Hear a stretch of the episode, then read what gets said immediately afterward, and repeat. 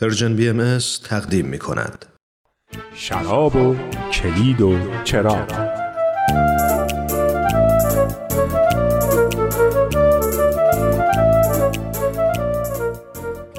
درود و عید رضوانتون مبارک. با اجازتون بریم سر سوال خودمون در مجموعه برنامه های شراب و کلید و چراغ. اینکه چرا باید از احکامی پیروی کنیم که پیامبران برای هر عصر و دوره میارن؟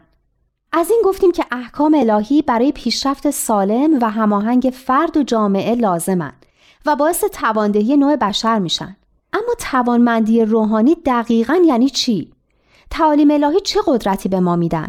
جواب این سوال شاید تو مفهوم قدرت باشه.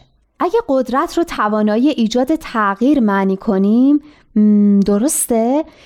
قدرت نیروییه که می‌تونه وضع موجود رو تغییر بده چیزی رو به حرکت در بیاره. بلند کنه پرت کنه بالاخره یه تغییری به وجود بیاره. اگه نیرویی نباشه تغییری هم در کار نیست. حالا اگه قدرت و توانایی ایجاد تغییر معنی کنیم اون وقت قدرت فقط به زور بازو و نفوذ اجتماعی و دارایی محدود نمیشه. قدرت های در درون انسان و در روح انسان هستند که اونام توانایی ایجاد تغییر دارن. عشق هم قدرت تغییر داره. خلوص نیت هم قدرت تغییر داره. انصاف و عدالت هم توانایی ایجاد تغییر دارن. اینا قدرت هایی هستن که تو بازوی انسان نیستن. تو قلب و ذهنشن. اینا همون قدرت هایی هستن که تعالیم الهی در ما پرورش میدن. جالبه ها خود این تعریف جدیدی که از قدرت می‌کنیم چقدر دیدمون رو وسیعتر می‌کنه. چشممون رو به روی چه امکانات تازه باز می‌کنه. تعالیم و احکام الهی به ما کمک می‌کنن که این قدرت ها رو تو وجود خودمون کشف کنیم و پرورش بدیم. اما دلایل دیگه هم برای اطاعت از اوامر و احکام الهی هست.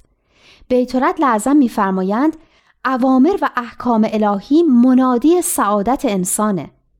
یعنی تعالیم الهی انسانو به سعادت و خوشبختی ندا میدن و دعوت می‌کنن. اما مردم تعریف های مختلفی از سعادت و خوشبختی دارن و چیزای مختلفی رو باعث خوشبختی می‌دونن. به نظرم برای اینکه بفهمیم چه چیزی واقعا انسان خوشبخت می‌کنه اول باید بدونیم انسان واقعا کیه و در این دنیا چیکار می‌کنه. اینو از کجا بفهمیم؟ در مورد این هم نظرات مختلفه. ولی چه کسی بهتر از خداوندی که آفریننده انسانه از ماهیت و مقصد از حیات اون خبر داره؟ پس بازم همه سرنخها برمیگرده به خود تعالیم الهی.